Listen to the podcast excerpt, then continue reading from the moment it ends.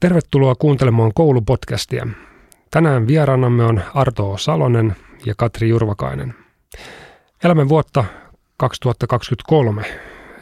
Teknologia kehittyy kovaa vauhtia, takana on koronapandemia, käynnissä sota Euroopassa, ilmastokriisi tulossa.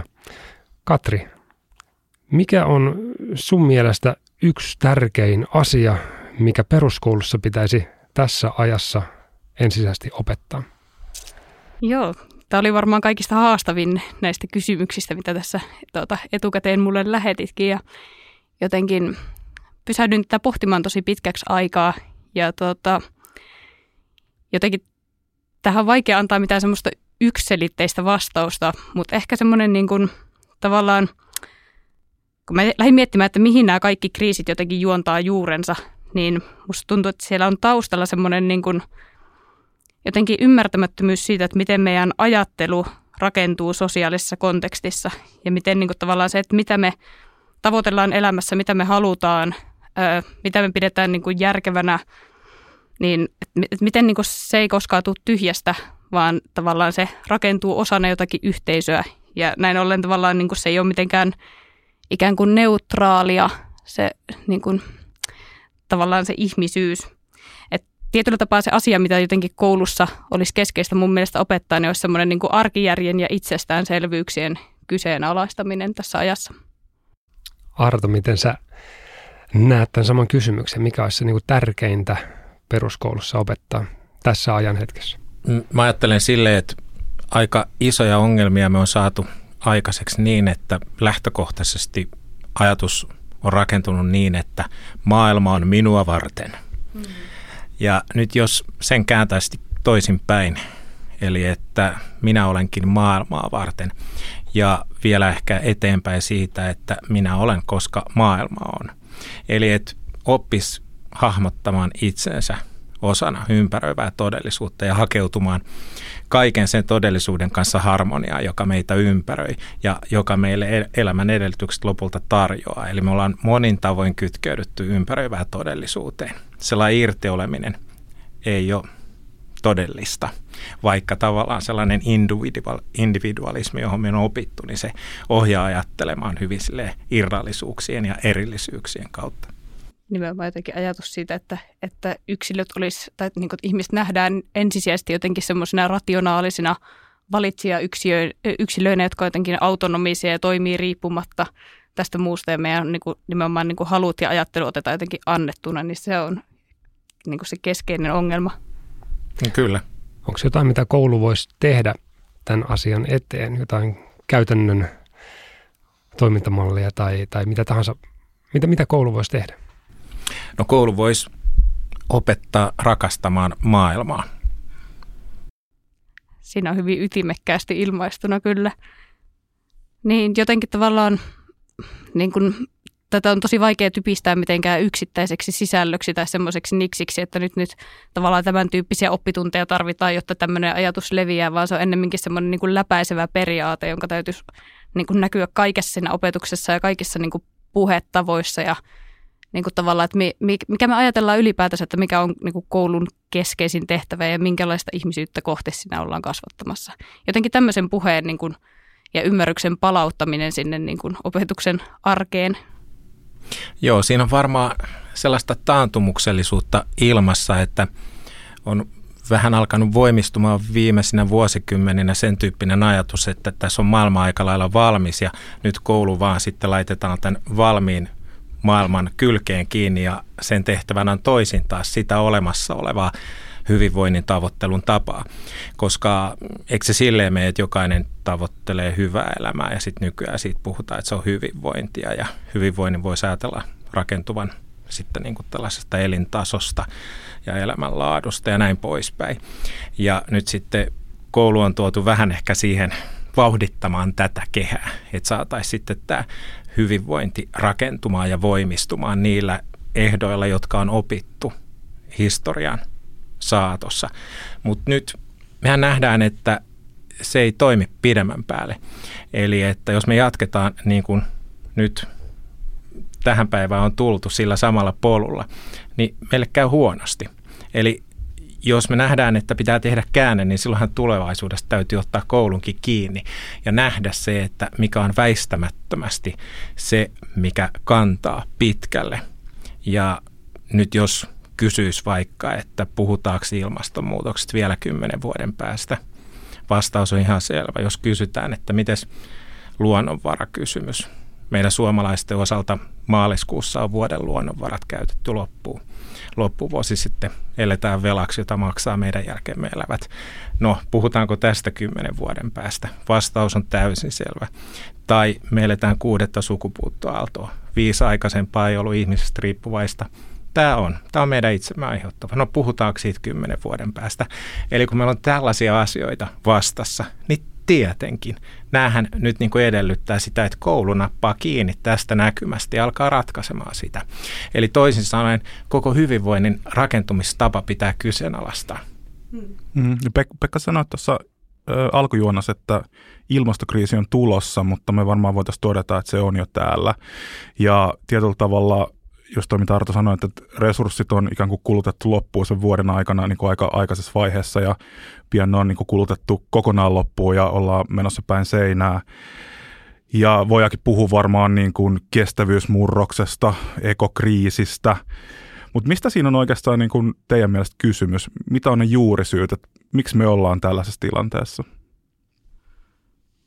Niin, Arto aika hyvin sanotti tuossa jo sitä, että miten kyse on tavallaan siitä, että me ikään kuin semmoisilla menneisyydestä kumpuavilla ajatuksilla tai hyvinvoinnin tavoittelun tavoilla koitetaan jatkaa nykypäivässä, vaikka niin kuin itse asiassa ne hyvinvoinnin tavoittelun tavat voikin olla keskeisimpiä syitä sille, että minkä takia ollaan tässä nykyisessä ongelmallisessa tilanteessa.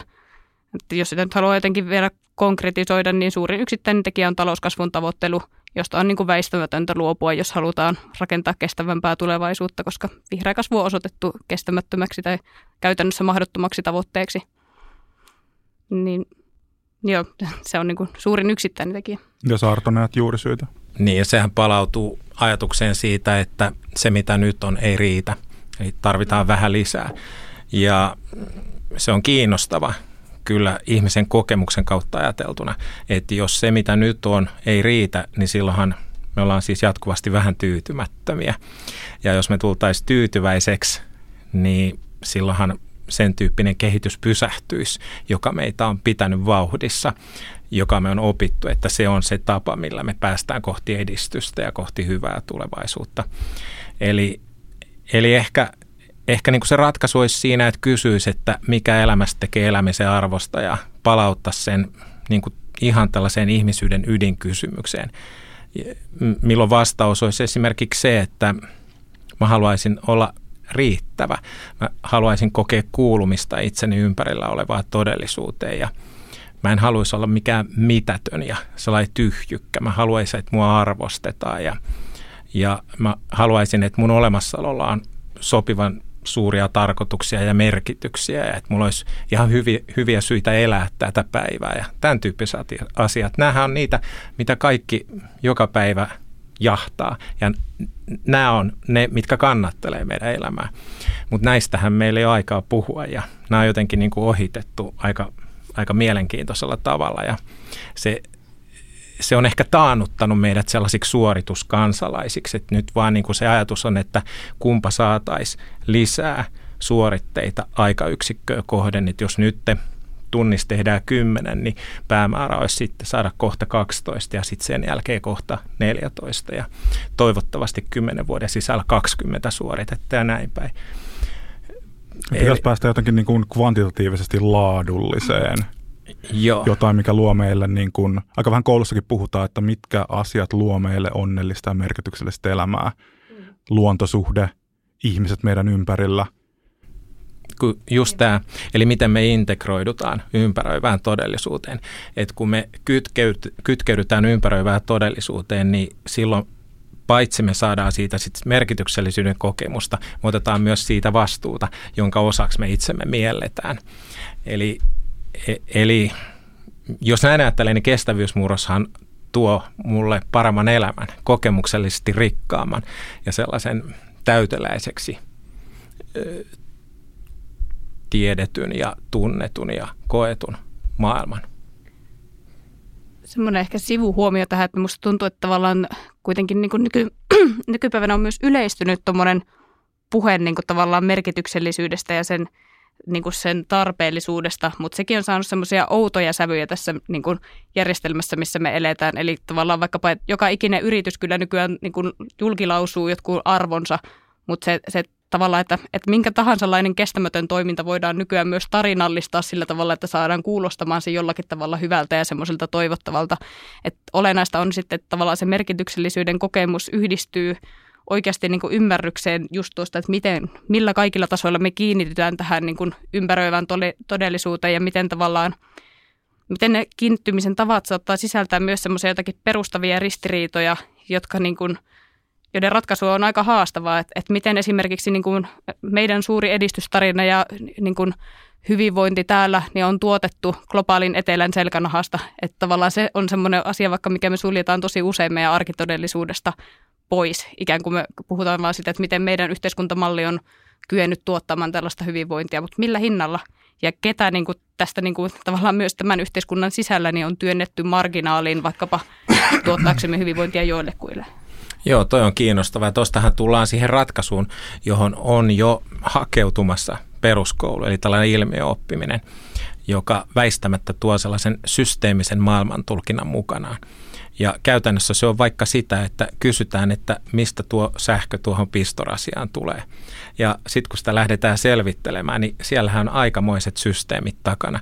Ja siellähän on aikamoinen määrä ihmisiäkin hmm. takana. Eli ei, ei, ei se sähkö tulekaan vain siitä pistorasiasta, vaan siellä on takana sosioteknologinen systeemi.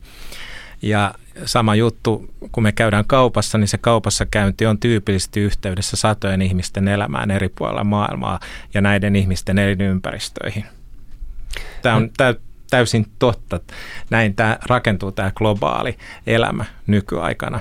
Kyllä nämä haasteet, mitä meillä on, ja tämä monimutkaisuus meidän yhteiskunnassa ei ole ehkä, niin kuin, koulu ei voi nyt syyttää tästä, mutta koulu voi myös olla osa ratkaisua. Ennen kuin mennään siihen koulun rooliin, niin miten te näette ää, yhteiskuntatasolla, kenen pitäisi olla näitä ratkaisun ää, vetureita, ajureita, johtajia, missä se niin kuin lähtee, koska tätä ei voida koululle kyllä sälyttää tämän ratkaisua, niin mitä te näette, kenen pitäisi ottaa johtajuus ja, ja mitä, mihin suuntaan pitäisi, mitä pitäisi tehdä? Niin, no ehkä, ehkä koulun kuitenkin pitäisi kysyä itseltään sitä, että mitä varten me ollaan olemassa maailmassa. Että onko koulu olemassa siksi, että se toisintaa olemassa olevan maailman jatkumista vai onko se sitä, että se pyrkii luomaan näkemyksiä jostakin saavutettavasta, joka on haluttavaa, toivottavaa ja tulevaisuuden sellaista toiveikkuutta virittävää. Eli että kuinka paljon vahvistetaan vanhaa ja kuinka paljon kurkotetaan uuteen. Ja, ja nyt kun mä ajattelisin niin, että koulu on pikkasen hukannut sitä tehtäväänsä, että se on sivistystoimija, joka näyttää ylvään näkymän tulevaisuuteen, joka on todeksi tekemisen arvoinen, niin se tehtävä, missä se on? Eli mm. nyt vaan yritetään vauhdittaa näiden rakenteiden jatkuvuutta, jotka on löydetty tähän mennessä. Ja mä en tiedä, kuka sen sitten tekisi. Että kyllä, kyllähän siihen ilman muuta niin kuin tarvitaan koulutuspolitiikkaa, eli se on päätöksentekijöiden asia, mutta myös niin kuin koulun itsensä tiedostavaa ajattelua, että hei, mikä se meidän paikka on? Miksi me ollaan olemassa yhteiskunnassa? Miten se Katri näet tämän? Tai mitä ajatuksia tähän, joko koulun näkökulmasta tai ihan yhteiskunnan näkökulmasta? Niin, toki niin kuin nimenomaan alkuperäiseen kysymykseen, että, että ei tietenkään koulu ei voi yksin ratkaista näitä asioita, mutta just niin kuin Arto sanoikin, niin on, on todella keskeisessä roolissa siinä ja nimenomaan tuon niin kuin tavallaan nykyisyyttä kyseenalaistavan roolinsa kautta. Mutta siis totta kai nimenomaan laajempiin yhteiskuntapoliittisiin kysymyksiin kytkeytyy hyvin vahvasti siihen, että millä, millä mittareilla me ikään kuin tuota, tarkastellaan niin kuin edistystä yhteiskunnassa vaikkapa. Ja tuota, niin, sitten sit taas toki, että tavallaan, niin en tiedä meneekö tämä vähän sivupolulle, mutta just, että, että miten vaikka niin kuin monet koulun ongelmistahan on itse asiassa laajempia yhteiskunnallisia ongelmia, jotka vaan heijastuu pienoiskoossa sinne kouluun. Mutta ehkä semmoinen niin kuin, niin kuin tota, laiska vastaus tuohon alkuperäiseen kysymykseen on totta kai niin kuin kaikkien tulee, tulee ottaa niin kuin roolia siitä jotenkin paremman tulevaisuuden rakentamisesta, mutta totta kai se kytkeytyy silleen vahvasti silleen kysymyksiin vallasta, että, että ne, joilla eniten valtaa on yhteiskunnassa, niin niillä on myös suurin vastuu toimia niin kuin tavallaan sen rakenteen muuttamiseksi. Mutta se, että, että onko niillä, joilla on valtaa tällä hetkellä, niin onko niillä halua muuttaa rakennetta, joka on heidän valtansa tuottanut, niin se on keskeinen kysymys myös. Niin ketkä teidän mielestä niin käyttää valtaa tässä keskustelussa tällä hetkellä yhteiskunnassa?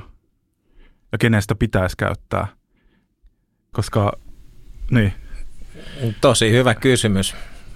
Et että niin kuin mikä se mun rooli tässä yhteiskunnassa on, että ajatteleeko mä niin, että yhteiskunta on sellainen kehys, joka kahlitsee muut ja mä en voi olla muuta kuin sitä, mitä se kehys sallii, vai onko se niin, että minä rakennan yhteiskuntaa, minä itse asiassa määrittelen itse sitä kehystä, koska meistä kansalaisistahan se yhteiskunta muodostuu, että niin kuin miten päin sitä lähtee miettimään. Ja sitten sitten tullaan just tähän ikuisuuskysymykseen, että niin kuin, kenen pitäisi lähteä liikkeelle, pitä, kenen pitäisi rakentaa se ylväs tulevaisuus.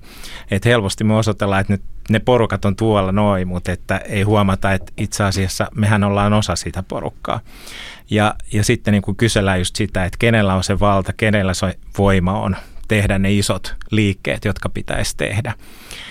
Öö, on, on ilmiöitä, jotka mielenkiintoisesti on mahdollisia nykyaikana, jotka ei ollut aikaisemmin mahdollisia, niin kuin esimerkiksi Me Too-ilmiö, jossa, jossa yksi tyyppi totesi, että tämä nyt ei oikein hyvä juttu, mä haluan tähän muutoksen ja lähti vähän nostamaan aihepiiriä esiin ja meni pari-kolme vuotta ja koko planeetta on kääntynyt eri asentoon.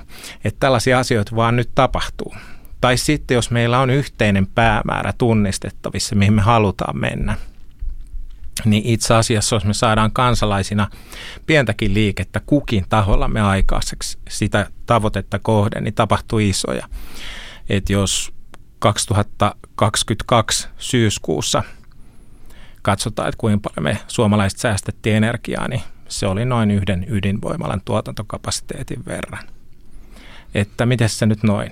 Aika tosta, kevyesti vielä. Aika kevyesti. Ja ihmiset sanoivat, että ei siinä pinnistelty, että siinä otettiin ylikulutus pois. Kiinnitettiin huomiota, että hei, meillä on toikin ihan turhaa tuolla päällä. Ja hei, tämäkin täällä. Et ei, ei ole vaan tullut niinku huomio kiinnitettyä tähän aikaisemmin, mutta sehän on ihan turhaa. Eli vaan järkeistettiin. Ja ihmiset sanoivat, että se on kokemuksellisesti antanut sellaiset tunnun, että mä voin vaikuttaa asioihin. Mä oon mukana vähän tällaisessa isommassa missiossa. Me ollaan yhdessä tekemässä parempaa tulevaisuutta. E- eli ei ole tinkimisestä kyse, eikä sellaisesta, että nyt tästä kärvistellä jossain niukkuudessa, vaan vaan siitä, että hei me nähdään joku juttu, mikä täytyy saavuttaa ja sitten me tehdään pikkasen liikettä kukin tahollamme sitä tavoitetta kohden, niin se on siinä. Et, et niin kuin, ne muutokset, joita me on saatu aikaiseksi ihan, ihan melkein kuin itsestään, niin nämä on käsittämättömän isoja. Jos ajatellaan vaikka eliniän odotetta, 150 vuotta sitten me suomalaiset elettiin keskimäärin neljäkymppisiksi. Jos silloin olisit sanonut, että laitetaanko tuplat tuohon, sulla olisi naureskeltu, että hei, eipä taida kuule ihan olla mahdollista, että kukas laittaa sen tuplan, mistä löytyy tyypit, jotka sen tekee. Niin, ketkä sen on tehnyt? Sen elinjän odotteen tuplaamisen.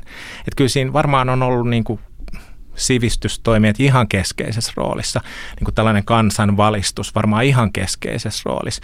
Teknologiat on varmaan tuonut ratkaisuja, joita on otettu käyttöön. Ja sitten ihmiset on niin kuin oppinut uusia asioita ja, ja ihmiset on ehkä sivistynyt ja opittu syömään terveellisemmin, saatu antibiootteja käyttöön ja monenlaisia ratkaisuja, jotka pyrkii sitten samaa tavoitetta kohde. Mutta jos kehitys on niin selkeästi tapahtunut, suunta on selkeästi nyt jollain tavalla niin oikein, mutta näette sitä, että me tarvitaan niin kuin jonkunlainen käänne, tavallaan niin kuin, hahmotetaanko me riittävällä tavalla sitä isoa kuvaa, onko meillä suunta oikein, tapahtuuko asioita niin kuin riittävän nopeasti? Ei todellakaan tapahdu.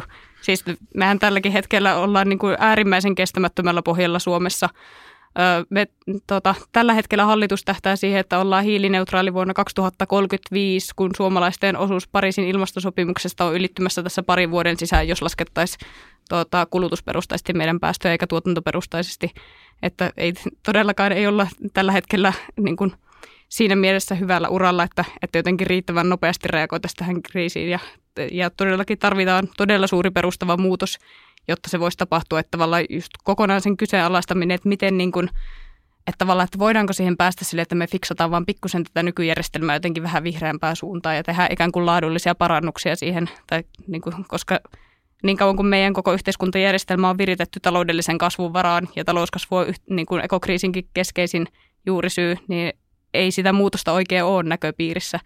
Että nimenomaan että se, se vaatii tavallaan ehkä semmoisen perusteellisemman – rakenteellisen tason muutoksen. Ja oikeastaan palaten vähän tuohon äskeiseen kysymykseen tai pointteihin, jota Arto toi tuossa esille, niin musta oli jotenkin, tai tavallaan että tosi olennaista on myös niin kuin sanottaa se, että mitä tämä muutos, niin kuin, mitä se voisi sitten merkitä silleen positiivisesta näkökulmasta, että tavallaan vaikkapa kestämättömästä työstä luopuminen tai tavallaan niin kuin sitä niin kuin jatkuvan kasvun ihanteesta, sen tavoittelusta luopuminen, että miten se voisi tarkoittaa vaikka sitä, että että meillä olisi vaikka enemmän vapaa-aikaa käytettävissä, jos me ei oltaisikaan niin kuin sidottu palkkatyöhön kahdeksan tuntia päivässä viitenä päivänä viikossa keskimäärin, niin mitä muuta voitaisiin tehdä meidän ajalla? Minkälaisia jotenkin niin kuin, niin kuin ylväämmän ihmisyyden tavoitteita ja kiinnittymispisteitä meillä voisi olla, jos me ei oltaisi niin, kuin niin sen niin kuin nykyisyyden armolla.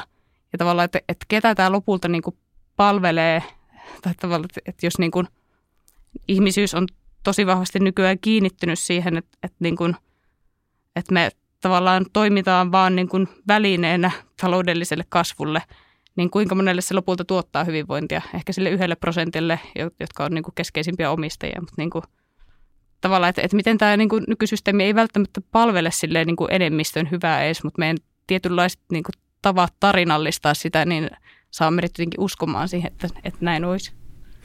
Niin, eli sä haet sen tyyppistä ajatusta, että ollaanko me olemassa talouskasvua varten mm. ja että onko koulu mukana niin kuin tämän tyyppistä sivistysihannetta Joo. tuottamassa, että, että kunhan nyt vaan sitten saadaan kansalaiset koneiston rattaiksi, eli äkkiä omaksumaan tämä suorittaja kansalaisen rooli, rooli, niin sitten kaikki kääntyy hyväksi, että kun ei ole riittävästi tehokkuutta eikä, eikä tuotantokapasiteettia – tuottavuutta ja kasvua ja pitäisikö sitä sitten nähdä niin kuin isommin, että se hyvä elämä nähtäisikin niin, niin isona päämääränä, että se olisi se, mihin tähdättäisiin. Että siis silloin kysymys voisi olla se, että jos, jos kansalaiset keskimäärin kokee elämänsä merkitykselliseksi ja arvokkaaksi ja ovat aika tyytyväisiä, niin onko silloin enää väliä sillä, kasvaako talous, säilyykö se vakaana vai laskeeko se – Eikö merkitykselliseksi ja arvokkaaksi koettu elämä, sellainen aika tyytyväinen olotila, ole jotain paljon enemmän kuin sitten vaan sellainen aineellinen jatkuva lisääminen. Eli, eli toisin sanoen, niin kuin, onko tässä vähän käynyt niin, että meillä on just välineestä tullut se päämäärä. Ja nyt me, me ihmetellään, kun ihmiset ei pysy oikein mukana, että niin kuin kolmekymppiset jää työkyvyttömyyseläkkeelle kun ne ei pysy tässä suorittajakansalaisen roolissa oikein mukana, missä niin kuin ajatellaan niin, että lisätään vaan kilpailullisuutta mm. vuosi vuodelta, niin päästään eteenpäin. Kuulostaa, että ihmisyys on jotenkin hukassa. Niin, siis nimenomaan, ja mun mielestä se kytkeytyy, niin kuin, tai se jotenkin tulee ilmi upean groteskilla tavalla käsitteessä inhimillinen pääoma, joka on niin kuin, tavallaan sen lisääminen nähdään yhtenä niin kuin koulun keskeisimmistä tehtävistä nykyään. Ja siis inhimillinen pääoma, minusta tuo on niin kuin tosi kuvottava sana jo lähtökohtaisesti, että, että tavallaan ajatus siitä, että ihmiset on talouskasvun resurssia. Niin kuin milloin tämä kääntyy näin niin kuin päälailleen? Ja tuo, tuohan tavallaan niin kuin on esimerkiksi niin kuin meidän opetussuunnitelmienkin taustalla vahvasti tuo ajatus, koska siellä on ollut esimerkiksi OECD keskeisenä vaikuttajana siinä, että, että minkälaisia niin kuin asioita meidän opetussuunnitelmiin on otettu. Ja jotenkin se, että koulutus nähdään nimenomaan semmoisena, no ehkä pieni hyppy taaksepäin, tuota, tuota, ohjaajani ja ystäväni Veli-Matti Värri on kehitellyt tämmöisen käsitteen kuin psykokapitalismi. Ja se kuvastaa mun mielestä tosi hyvin tätä nykyajan mentaliteettia. Että siinä on niin kuin, sen pointtina on se, että miten niin kuin nimenomaan tämmöisessä ää, nykyisen kaltaisessa yhteiskunnassa niin on alettu nähdä, että, että keskeisimpiä tuotannon tekijöitä onkin ihmisen niin kuin psyykkiset ominaisuudet ja niiden kehitettävyys. Ja tavallaan sitten semmoisen niin kuin elinikäisen oppimisen puheen kautta ihmisiä sidotaan siihen, että meidän täytyy innostua aina niin kuin itsemme kehittämisestä ja tavallaan semmoista eteenpäin menemisestä ja tavallaan taitojen jatkuvasta päivittämisestä. Ja just koulutuksen keskeiseksi tehtäväksi on noussut just tämmöisten niin kuin, elinikäisten oppijoiden joustavan työvoiman tuottaminen. Niin, niin tavallaan, että se, se, olennaista siinä on vielä se, että se nimenomaan siinä niin kuin yksilön psyykkiset rakenteet kietoutuu ikään kuin yhteen yhteiskunnan ideologisten rakenteiden kautta ja miten me aletaan niin kuin tämmöisen koulutuksen myötä itse – niin kuin tavallaan tavoitella tämän tyyppistä elämää ja oikeasti niin kuin haluamaan sitä. Että meidän, sen takia mä taas palaan sinne alkuun, että minkä takia mun mielestä koulun keskeinen tehtävä on nimenomaan niin kuin tavallaan pureutua siihen ja kysyä sitä, että, että tai niin kuin ymmärtää se, että, että miten niin kuin meidän ajattelu ei tule tyhjästä ja miten se voi sisältää tosi ongelmallisia piirteitä ja tavallaan niin kuin, miten me voitaisiin ajatella toisin meidän täällä olemisesta. Joo, mä, mä ajattelisin niin, että se koulun tehtävä voisi ehkä yhä enemmän olla sellainen mm, merkitysnäköalan rakentaminen mm, maailmaan, että, että se oppija, joka siellä koulussa on, niin oppisi hahmottamaan itsensä osana ympäröivää todellisuutta ja löytä siitä sellaista sisällöllistä täyteyttä ja sellaista kokemuksellista rikkautta elämäänsä. Ja, ja käytännössä siis se olisi, se olisi sitä, että koulu auttaisi oppia tunnistamaan, kuka oppia on, eli auttaisi hahmottamaan sitä omaa identiteettiä, että saisi selville niin kuin, minkä olonen ja tyyppinen ja laatuinen hahmo mä oikeastaan olen ja mikä mua kiinnostaa ja mikä mua ei kiinnosta ja mitkä asiat on sellaisia, joista mä sytyn ja mitkä on niitä, jotka vähän niin kuin tuntuu sille, että ne on saman, saman tekeviä, yhden tekeviä. Ja, ja sitten mä löytäisin sen koulun avulla paikkani siinä maailmassa, että, että ne asiat, jotka mua kiinnostaa, niin mä jotenkin ottaisin käyttöön. Että, että mä alkaisin niin kuin toimimaan sen mukaisesti, mikä on mulle ominaista ja joka jotenkin niin kuin sytyttää mua ja innostaa mua. Ja sillä tavalla musta tulisi niin kuin sellainen olento, joka koen merkityksellisyyttä ja sellaista elämän kokemuksellista rikkautta arjessani ja pystyn aamulla tunnistamaan hyviä syitä, miksi se päivä, mikä on tulossa, kannattaa elää. Eli että mulla on jotain sellaista tarkoitusta mun olemassaololla. Ja tämähän on jotain paljon, paljon, paljon enemmän kuin se, se, niin kuin se sapluna, joka tässä on niin kuin viime vuosikymmeninä omaksuttu, joka on niin kuin kovin piiperrystä ja sille hirveän pirstaleista ja sitä rikkinäistä ja jotenkin kaukana siitä, mitä, mitä niin kuin, jo ihan antiikin filosofian, filosofian niin kuin kehkeyttämänä hyvä elämä voisi niin kuin ajatuksellisesti olla. Tuossa on paljon just mitä koulu voisi olla.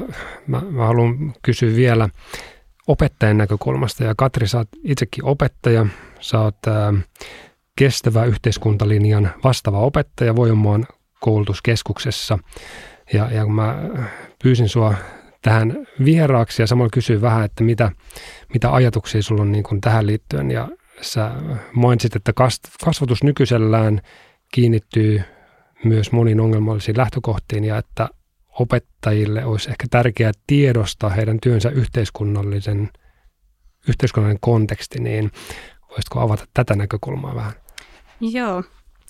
Tota, mm, tämä oikeastaan kytkeytyy ehkä semmoisen niin tavallaan opettajan historialliseen asemaan Suomessa, että miten tavallaan mm, opettaja on alun perin ollut semmoinen ikään kuin kristillinen mallikansalainen ja tavallaan on, siihen on liitetty paljon tämmöistä puhetta, että se on niin kuin kutsumustyö. Ja sitten ehkä niin kuin tavallaan ää, kasvatus, ää, kasvatusopin tieteellistämisen myötä, niin tavallaan opettajia kehotettiin tosi vahvasti tämmöisen niin kuin psykologisen käsitteistön kautta hahmottamaan sitä omaa työtänsä. Ja ehkä sinne samalla vähän niin kuin, mm, jotenkin koulutuksen kentälle on hiipinyt semmoinen tietty semmoinen niin kuin neutraaliuden harha. Eli jotenkin ajatus siitä, että, että tavallaan opettajan työssä olisi kyse ainoastaan tämmöisten objektiivisten tietojen ja taitojen eteenpäin siirtämisestä. Ja tavallaan, että, että OPShan meille antaa ne niin kuin neutraalit ö, tavoitteet, että mitä tässä koulutuksella tai jotenkin niin kuin opetuksella halutaan viedä eteenpäin, mutta sitten unohtuu se, että, että ei se OPSkaan mistään tyhjästä tule, vaan se niin kuin rakentuu tosi vahvoissa yhteiskunnallisissa jännitteissä ja niiden ristipaineissa. Ja sitten tavallaan jotenkin se, että miten niin kuin, tavallaan semmoinen neutraaliuden taakse kätkeytyminen tai semmoinen niin kuin vetäytyminen, niin se saattaa estää meitä itse asiassa reagoimassa, reagoimasta ajoissa, niin kuin vaikka tämmöisiin esimerkiksi ekokriisiin, mikä nyt on meneillään. Eli tavallaan se olisi keskeistä tunnistaa, että miten kasvatus ei ole ikinä mitenkään semmoista objektiivista tiedon eteenpäin välittämistä, vaan siinä niin kuin luodaan aina jonkinlaista ihmisyyttä. Ja se, että minkälaista ihmisyyttä siinä tavoitellaan, niin se rakentuu osana yhteiskunnallisia niin kuin ajattelun kulkuja ja tavallaan yhteiskunnan ideologisia hegemonioita ja se niin kuin tavallaan ö, jotenkin vaikka ne OPSin tavoitteet, niin ne kumpuaa sieltä, että mitä se vallitseva yhteiskunta pitää semmoisena toivottavana. Niin jotta sitten voitaisiin tunnistaa myös sitä, että miten esimerkiksi tässä ajassa siellä voi olla tosi paljon tuommoisia niin kuin ongelmallisiakin aineksia, joita, joita, jotka niin on tuottamassa sitä ekokriisin kehikkoa tai sitten vaikkapa eriarvoisuutta, niin miten me olisi keskeistä, että opettajana nähtäisiin ne ja kyettäisiin omassa työssämme sitten toimimaan kenties semmoisena niin toisenlaisenakin muutosvoimana. Peräänkulutatko semmoista, niin kuin, mistä Arto puhuu, semmoista laajaa systeemistä kuvaa, että voi ymmärtää asioiden suhteita ja millaisia vaikuttimia siellä on taustalla?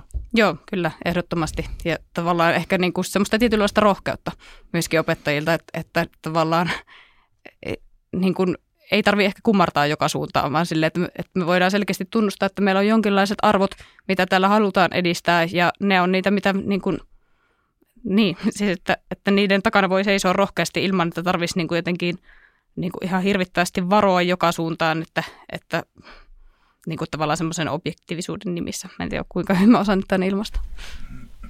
Joo, se on tosi kiinnostava se sellainen ö, mm, täydellinen arvovapauden illuusio, josta mm. joskus kuulee puhuttavan, että et, et sellainen muka olisi jotenkin mahdollista tai että sellaista pitäisi tavoitella.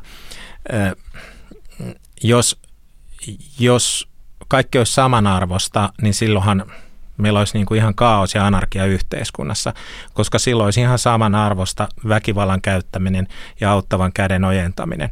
Terveys ja sairaus on samanarvosta, sota ja rauha olisi samanarvosta. Ei niin ole.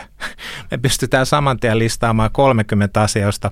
Keskimäärin kaikki maailman ihmiset sanoivat, että juuri noin, juuri noin. Noin täytyy viisaan ihmisen toimia. Et, et onhan ne nyt ihan helposti löydettävissä ne arvot, jotka, jotka on sellaisia, joiden varaan me voidaan meidän tekemistä rakentaa ja joiden varaan me itse asiassa rakennetaankin. Ja ehkä pelottavinta on se, että jos me vieraannutaan itsestämme niin, että me ei tunnisteta sitä, minkälaisten periaatteiden ja sellaisia ankkureiden varassa mun oma olemassaolo on tai mä haluaisin sen olevan tai mitkä, mitkä sellaiset perimmäiset prinsiipit määrittelee mua just nyt, mitkä, mitkä niin kuin kertoo mulle, m- miten mä toteutan mun ihmisyyttäni juuri nyt. Et jos, jos mulla ei ole kytköstä niihin, niin, niin silloinhan musta tulee aika, aika hankala kaveri, että, että mä oon jotenkin irti siitä mm. perustasta. Ja se myöskin niin kuin sulkee sen keskustelun, että jos me ei tavallaan niin kuin olla valmiita tunnistamaan sitä, että joidenkin arvojen ohjaamana me niin kuin aina toimitaan, Joo. niin sitten sit tavallaan me ei olla myöskään valmiita käymään keskustelua siitä, että minkälaiset arvot ne siellä on. Että, että tavallaan jotenkin se, se tekee tosi solkeaksi niin kuin oman työn lähtökohdille, jos niitä niin kuin tavallaan sen niin kuin väistämätöntä poliittista värit, värittyneisyyttä ei tunnisteta. Ja poliittisuudella en nyt siis tarkoita puoluepoliittista. Mä näen itse, itse on alakoulun rehtorina ja oman työn, se on semmoinen niin kuin arvojen puolustaja. Että niin kuin tavallaan rajalla ja konkreettisena esimerkkinä niin kuin lähdimme tässä vuosi sitten rakentamaan tällaista niin kuin hiilineutraali kouluajatusta. Ja huomasin silloin ajattelee, niin kun tultiin ulos tämän asian kanssa, että, että mietin, että miten tähän niin kuin reagoidaan, joka oli tavallaan, että mä ajattelin, että miksi mä niin kuin tälleen ajattelen, koska se pitäisi olla totta kai niin kuin kaikille itsestään selvää, että tämä on se suunta. Mutta kritiikki on myös niin kuin tuli, että, on, on, että se vaatii tuolla niin rohkeutta, koska on monesti tällä hetkellä sen, että kuka käyttää sitä valtaa, valtaa niin kuin puheessa, niin on monasti ne pieni vähemmistö, äänekäs vähemmistö, ja se vaatii sitten taas rohkeutta myös koululta toimia niiden omien arvojen suunnassa. Mitäs mennään, ähm, me haluttaisiin lapsille ja nuorille kirjoittaa ylevää juonta. Sä oot Arto tästä puhunut paljon. Miten koulu voisi houkutella lapsista nuorista esiin parhautta ja ainutlaatuisuutta? Ehkä se olisi sitä, että koulu auttaisi lapsia ja nuoria tunnistamaan sen, keitä he ovat. Ja sitten kun he ovat saaneet selville sitä, keitä he ovat, niin löytämään myös sen, kuinka he voisivat sillä oman näköisyydellään, omalla ainutlaatuisuudellaan liittyä ympäröivään todellisuuteen ja alkaa rakentamaan tulevaisuudesta hyvää. Eli, eli samaan aikaan niin kuin sellaista ö, subjektiuden vahvistumista, eli että ihmisestä tulisi se, mitä ihminen niin kuin pohjimmiltaan voisi olla omista lähtökohdistaan käsin. Ja sitten, että pystyisi ottamaan rohkeasti käyttöön sen oman näköisen voiman, joka jokaisessa meissä on. Nähtävästi se johtaisi siihen, että meidän kannattaisi kilpailullisuutta niin kauheasti ruokkia, koska kilpailun ideanahan on valita voittajat ja häviäjät. Niin se nyt vaan on. Se on sen idea koko homman juoni. Ja sehän on kiva olla voittaja, mutta jos mä lähinnä teen analyysin omasta historiastani ja, ja, ja päädyn siihen, että siellä on niin pääasiassa sitä häviötä. Ja jos mun kokemuksellinen tuntuma elämästä on se häviäjän roolissa oleminen, niin kyllä mun on vaikea saada omaa potentiaalia käyttöön ja sitä, sitä hyvyyttä käyttöön, jota minussakin on. Eli että et miten me päästä siitä sellaisesta kilpailun tuomasta mm, elämän pienentämisestä eroon. Että me voitaisiin niin kuin houkutella toisissamme olevaa sellaista hyvyyttä ja kauneutta esiin ja, ja ruokkia sitä sellaista, mm, sellaista yhteiselämää, jossa, jossa me voitaisiin niin kuin, mm, kokea sellaista jotain rakkaudellisuutta vähän enemmän kuin mitä tähän mennessä on koettu, että, että mm, se, se samalla auttaisi pääsemään ehkä eroon sellaista suorituskeskeisyydestä, joka meillä on riesana. Että et se, se, että me vaan niin kuin suoritetaan, niin siinäkin se sellainen ihmisen voima jää aika lailla puolitiehen. Osaatko sanoa äh, niin kuin muutamia ihan konkreettisia esimerkkejä, missä sitä kilpailua näkyy nyt vaikka koulussa? Ihan millaisia on semmoisia arkisia toimintamalleja, mitä me ei edes, ehkä edes huomata, että nämä myös rakentaa sitä kilpailullista asemaa. Hmm. No missä se ei mun mielestä ole ongelma, niin, niin musta on ihan ok niin kisata pituushypyssä tai jossain muussa urheilussa, mutta tietysti okei, okay, yksilöurheilu on rankempaa se kokemuksellisesti kuin sitten joukkueurheilu, että et, et, joo, et, mutta tuolla mä en näkisi sitä ongelmana, mutta sitten kun se tulee niihin vähän akateemisempiin suoritteisiin ja varsinkin tonne lukioon, missä, mistä sitten niin kuin jo määritellään sitä, että mihin, mihin tämän jälkeen, niin, niin se, se alkaa olla ehkä sellaista, mikä tulee jo niin kuin ihmisen sellaista kapasiteettia rajoittavaksi tekijäksi. Mutta mut kyllä varmaan, kyllä sit varmaan voisi miettiä, että tarvitaanko me niitä numeroita – Mm. Joo, pari pointtia tuohon, mitä Arto tuossa just puhui, niin tavallaan myös se kilpailun traagisuushan siinä, että siinä on niin kuin enemmistölle tarjolla se häviäjän rooli. Että se on hyvin pieni vähemmistö, joka lopulta voi olla kilpailussa jotenkin niin kuin voittajana. Ja sitten ehkä siihen niin kuin vähän aikaisempaan siihen niin kuin erityisyyden tunnistamiseen ja siihen niin tavallaan, että, että miten on niin kuin keskeistä myös huomata, että se, niin kuin, että mitä mä itse olen, niin se ei ole mitenkään staattista tai pysyvää tai lukkoon lyötyä, vaan niin kuin sitä voi niin kuin vielä kasvaa monenlaisiin suuntiin ja mitkä on niitä suuntia, joihin jotenkin halutaan olla menossa.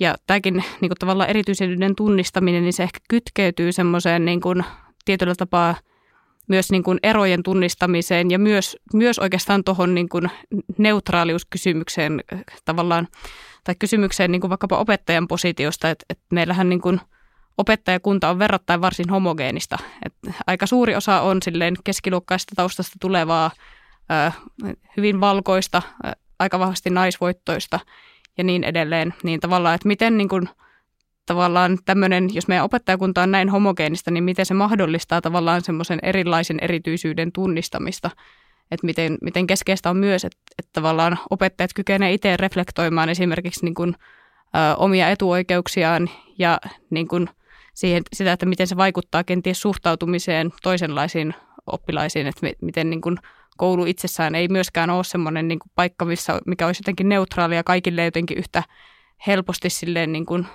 kaikille ei ole yhtä helppoa luovia sen koulumaailman läpi, vaan se on niin kuin todella paljon ää, niin kuin se on suunnattu selkeästi jonkinlaisille oppilaille ja se väistämättä niin kuin marginalisoi toisenlaisia oppilaita.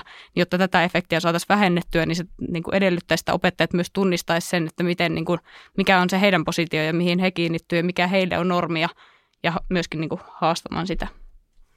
Onko jotain erityistä ryhmää, mikä voisi nostaa, mikä ikään kuin jää jotenkin ulkopuolelle tai niin kuin?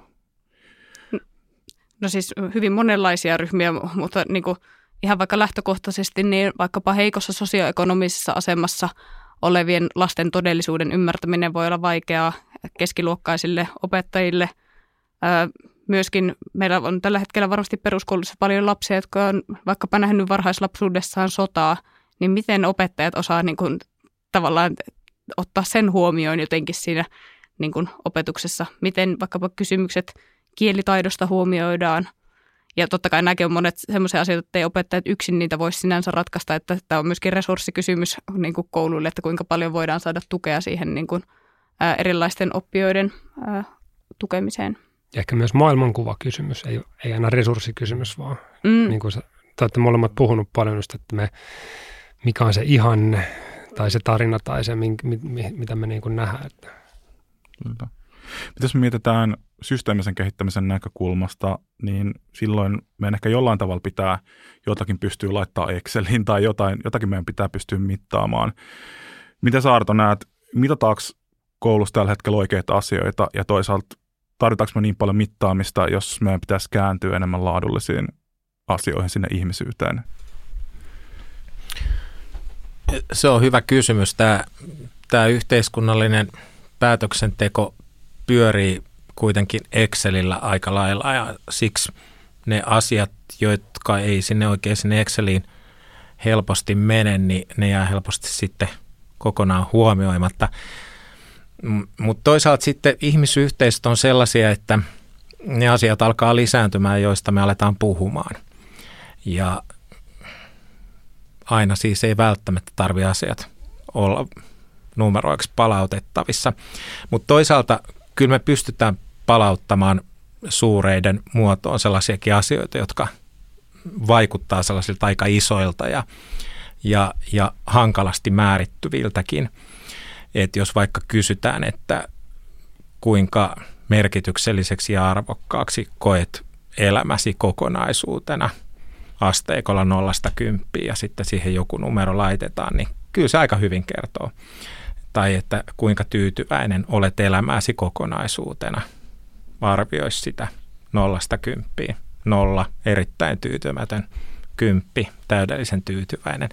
Että kyllä, kyllä niihin mittareita sitten kuitenkin löydetäänkin, mutta, mutta ehkä, ehkä sitä, niin kuin, sitä sellaista ihmisenä kasvamista niin pitäisi alkaa just hahmottamaan jotenkin moniulotteisemmin, että se ei ole pelkästään tietyissä oppiaineissa menestymistä. Ja ylipäätänsä niin kuin, pitäisikö menestymispuheesta vähän niin kuin tinkiä. Et, et niin kuin, meillä on aika lailla sellainen menestysnarratiivi päällä tässä. Ja sitten kuitenkin kukoistaminen on jotain paljon enemmän. Ja jos meillä olisi sellainen kukoistava koulu, jossa oppijat vois kokea, että – mä oon ihan ok sellaisena kuin mä oon.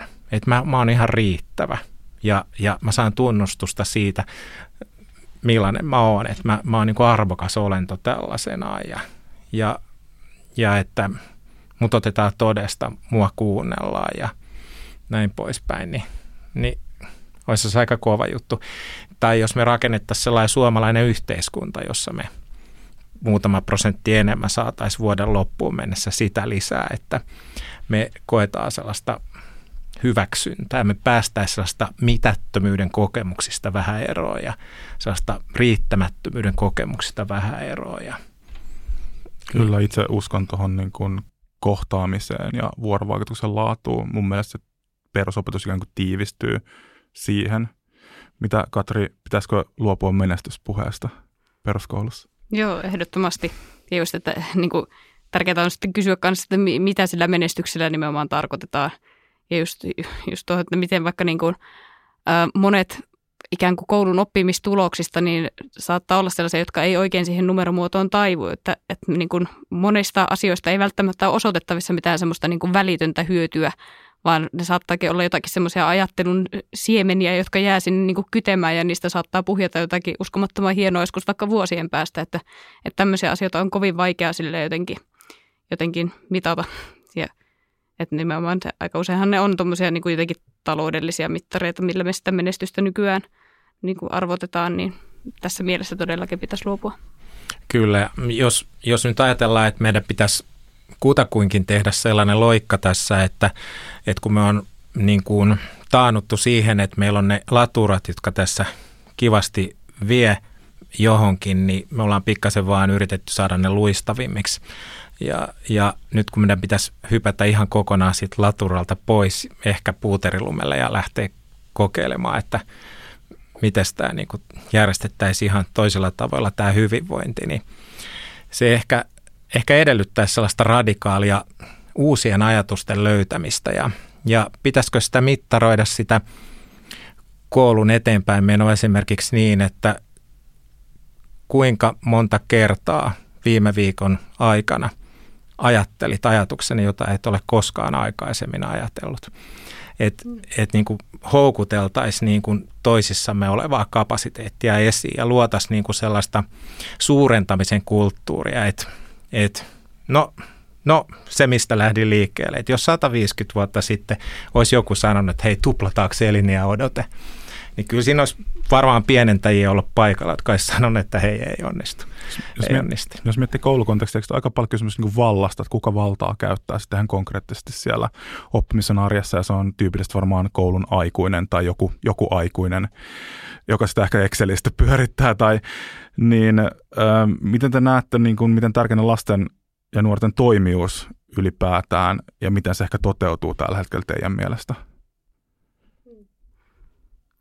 Niin, se, se muodostaa semmoisen mielenkiintoisen jännitteen, joka on oikeastaan niin kuin kasvatuksen aika semmoinen semmoinenkin jotenkin perustava paradoksi, että, että miten kenties niin kuin semmoisen pakon kautta voidaan kasvattaa vapauteen, mutta miten se voi olla tietyllä tapaa väistämätöntä siinä, että, että jos seitsemänvuotias vaikka saisi itse päättää täysin, että mistä koulupäivä koostuisi, niin kyllä voisi myös niin kuin tulla valinneeksi semmoisia asioita, jotka aika vahvasti tulevaisuudessa rajoittaisi omaa kapasiteettia. Että tota, tietyllä tapaa semmoinen balanssi varmasti siinä, siinä niin kuin – toimii, niin kuin lapsen oman toimijuuden ja toisaalta niin kuin opettajan roolin välillä olisi hyvä löytää. Kyllä. Tuosta tulee mieleen, yksi opettaja kertoi, että se tekee aina uuden luokan kanssa sellaisen inventaarion, missä oppijat analysoivat, mikä on oikeasti sellaista luovuttamaton, arvo, luovuttamattoman arvokasta ja tosi tärkeitä elämässä. Ja, ja hän sanoi, että kerta kerran jälkeen käy niin, että ekaksi sieltä tulee näitä, että niin kuin kännykkä ja, ja nopea nettiyhteys ja tämän tyyppistä. Ja sitten kun sitä keskustelua se ryhmä käy eteenpäin, niin sieltä alkaakin tulla nämä aineettomat vauraudet esiin. Eli se, että me luotetaan toisiimme, että meillä on sellainen tuntuma, että sä oot mun frendi, että me yhdessä voidaan tehdä juttuja, jotka meistä on niin kuin tekemisen arvoisia. Ja, ja Siis asiat, joita voidaan lisätä ihan loputtomia, eikä se ole keltään pois. Mutta ensin se lähtee näistä hyvin aineellisista asioista, hyvin materiaalisista. Ja se on musta kiinnostavaa, että et, et, et, no, no kun, kun vaikka suomalaisilta kysytään tätä samaa, että niin kuin, mihin päin tässä pitäisi mennä, niin elinkeinoelämän valtuuskunnan tutkimusdata pandemian ajalta osoittaa, että 70 prosenttia meistä suomalaisista sanoo, että tämä voisi olla nyt lähtölaukaus sellaiselle – elämäntavalla, jossa kuluttaminen vähenee pysyvästi. Että on nämä niin kuin sille aika isoja, että kun alkaa nämä olosuhteet vähän ravistelee meitä, niin sitten sieltä löytyykin se, mikä oikeasti on elämässä se juttu. Eli, eli se puuterilumelle hyppääminen ei olekaan mikään mahdottomuus sitten. Tuossa tota, tässä on niin iso haaste meille ihmisille muuttaa meidän ajattelua kohti tulevaisuutta, että se olisi kestävämpää. Ja sitten me tiedetään, että myös koulun kehittäminen itsessään on jo äärimmäisen haastavaa. Ja me ehkä tarvittaisiin jonkinlaista niin tarinaa, mitä kohti mennä. Niin mä kysyn teiltä molemmilta saman kysymyksen. Jos te rakentaisitte koulun niin kuin täysin tyhjästä ilman historian painolastia, mutta ehkä kuitenkin niin kuin kontekstina nykyajan ja tulevaisuuden haasteet. Pysytään maan pinnalla edelleen. Niin tota, mitä elementtejä siinä olisi tai millainen se olisi. Ja jos mahdollisuus jotain konkretiaakin, niin sit se tarina on ehkä ymmärrettävämpi. Haluatko Katri aloittaa?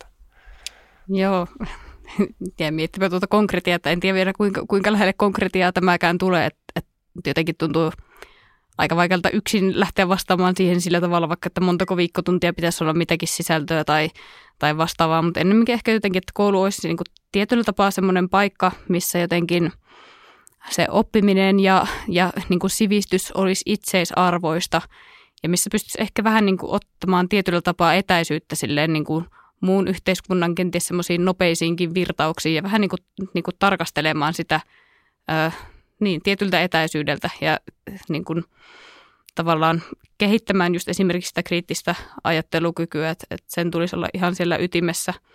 Mm, kouluinstituutiona, niin sen olisi hyvä olla niin kuin, niin kuin kauttaaltaan ekososiaalisesti kestävä.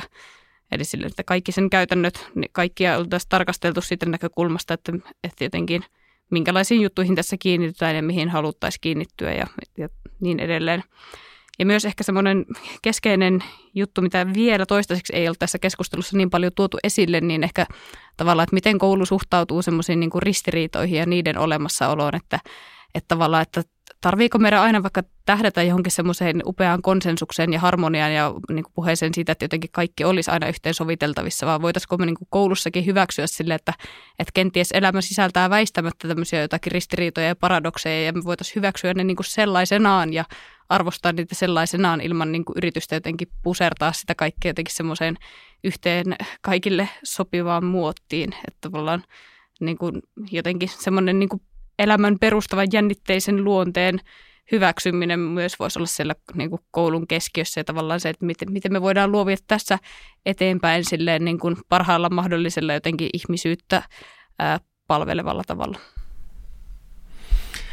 Joo, no mä ajattelisin niin, että se tarjoaisi kyllä myönteisen koulukokemuksen ja myönteisen oppimiskokemuksen ja, ja Mä ajattelen niin, että jos se koulukokemus on kielteinen, niin mitään sen suurempaa ei synny. Että sen pitäisi ihan olla oikeasti myönteinen ja sillä selvä. Sitten katsottaisiin, miten se tehdään, mutta se oppimiskokemus täytyy olla positiivinen, jotta syntyy jotain sivistyksellisesti arvokasta. No tietysti sitten sen pitää olla saavutettavissa sen koulun, eli se pitää olla niin kuin jokaisen kansalaisen ulottuvilla ja ne oppimismahdollisuudet täytyy tuoda niin kuin lähelle – oppia. Ja se tarkoittaa siis fyysistä läheisyyttä ja sitten myös sitä, että se on niin kuin erilaisille ihmisille, erilaisille yhteiskunnan marginaaleille ihan, ihan yhtä, yhtä mahdollista se oppimiskokemus. Öö, kyllä se olisi sellainen kukoistava yhteisö, joka, joka tähyää uteliaasti jotain sellaista ylvästä kohti – jota ei välttämättä edes vielä ole olemassa, mutta joka, joka niin kuin ennen kaikkea niin kuin yrittää sanottaa sen, mikä olisi se suuri päämäärä ihmisenä olemiselle tällä planeetalla. Ja että niin kuin miten, miten voitaisiin tästä yhteiskunnasta rakentaa sellainen voimakas ja, ja tahtova ja maailmaa muuttava ja mitä se tarkoittaisi mun kohdalla sitten. Eli, eli se samalla tunnistaa tällaisia niin kuin objektiivisia isompia kokonaisuuksia ja sitten tunnistaa sen, kuinka se subjekti liittyy osaksi sitä isompaa kokonaisuutta ja lähtee tekemään siitä ö, sellaista haluttavasti voimakasta todellisuutta. Ö, kyllähän siellä pitäisi sitten olla niin ammattitaitoiset opettajat, joilla on sellaista arvoperustaista lähestymistä. Ja mä ajattelisin niin, että ne luovuttamattomat asiat olisi, olisi ne, mitkä Katri jo mainitsi, eli elämän edellytykset täytyy turvata. Eli että kaikki mitä tehdään, sen pitää olla silleen niin kuin ekologisesti kestävää. Ja sitten, jotta me päästäisiin voimallisesti tekemään hyvä tulevaisuus, niin sen pitää olla sosiaalisesti oikeudenmukaista myös sen kaiken tekemisen, kaiken olemisen siellä koulussa. Että siellä ei ole sijaa sellaiselle, sellaiselle eriarvostaville käytännöille. Ja tästä tulee tämä tällainen ekologinen, sosiaalinen, ekososiaalinen arvoperusta, jonka varassa se toimisi. Kaikki muu on sitten järjesteltävissä. Kun me ei kuitenkaan pystytä toimimaan ilman historian painolastiin, niin mikä on nyt ensimmäinen tai tärkein asia tässä koulukontekstissa, mistä meidän pitäisi luopua, jättää, jättää pois? lineaarinen ajattelu. Sellainen atomismi, jossa me ajatellaan niin, että maailma koostuu asioista, jotka on yksittäisiä asioita siellä ja täällä, jotka ei kytkeydy toisiinsa. Eli että päästä siihen, että maailma on joukko erilaisia asioita ja ilmiöitä, joiden välillä on yhteyksiä ja vuorovaikutuksia. Ja silloin kun maailman alkaa näin hahmottamaan, niin tullaan esimerkiksi siihen ilmiöoppimisen ydinkysymykseen, että jos vedestä puhutaan, niin on vain yksi vesi. Ja, ja kun tälle tasolle päästään, niin koko maailman kuva alkaa muuttumaan sellaiseksi, että se maailman rakastaminen onkin helppoa, luontevaa ja samalla ihan välttämätöntä. Ja se tuo mukana vastuullisuuden, joka ei toteudu ilman, että me koetaan kiinnittymistä siihen maailmaan, jonka osana me elämäämme tässä eletään. Mm.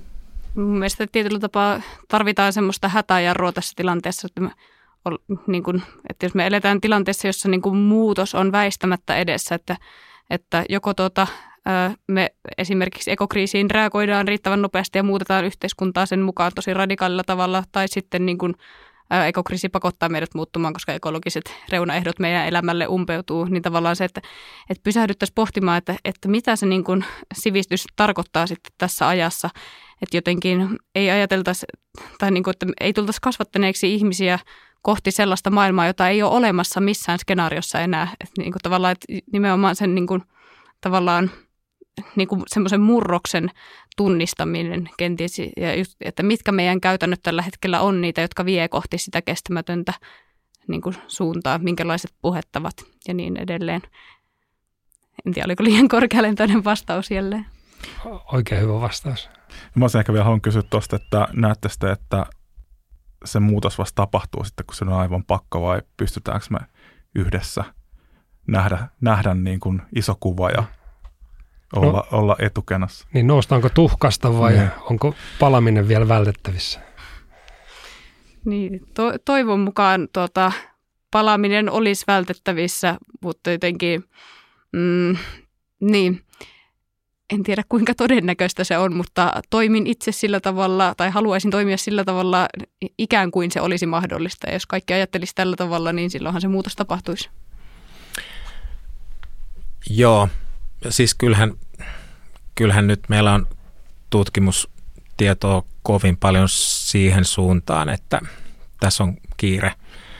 Ja se, mikä on nyt normaaliksi mielletty viimeisten vuosikymmenten aikana, niin se kannattaa haastaa. Mutta, mutta haastaa, haastaa sillä tapaa, että se tuleva ei ole sellaista niinkään luopumisdiskurssin läpäisemää, vaan jonkun paremman tavoittamista, koska me ihmiset ei oikein mieluusti lähdetä mukaan sellaisiin prosesseihin, josta, josta seuraa jotain sellaista kärvistelyä ja niukkuutta, paitsi sitten pakon edessä tietysti. Mutta ennen kuin se on pakko, niin silloin täytyisi olla jotain parempaa siellä – näköpiirissä. Ja, ja se tulisi ehkä sen sellaisen elämän sisällöllisen rikkauden kautta, joka on mahdollista, jos me kyseenalaistetaan se kapea sellainen hyvinvointikäsitys, joka meillä on. Mm, utooppinen kuvittelukyky takaisin kunniaan. Katri Urva... hyvä lopettaa. Joo, Katri Urvakainen, Arto O. Salonen, sydämellisesti kiitoksia, että olitte vieraana. Kiitos, Kiitos. paljon. Kiitos.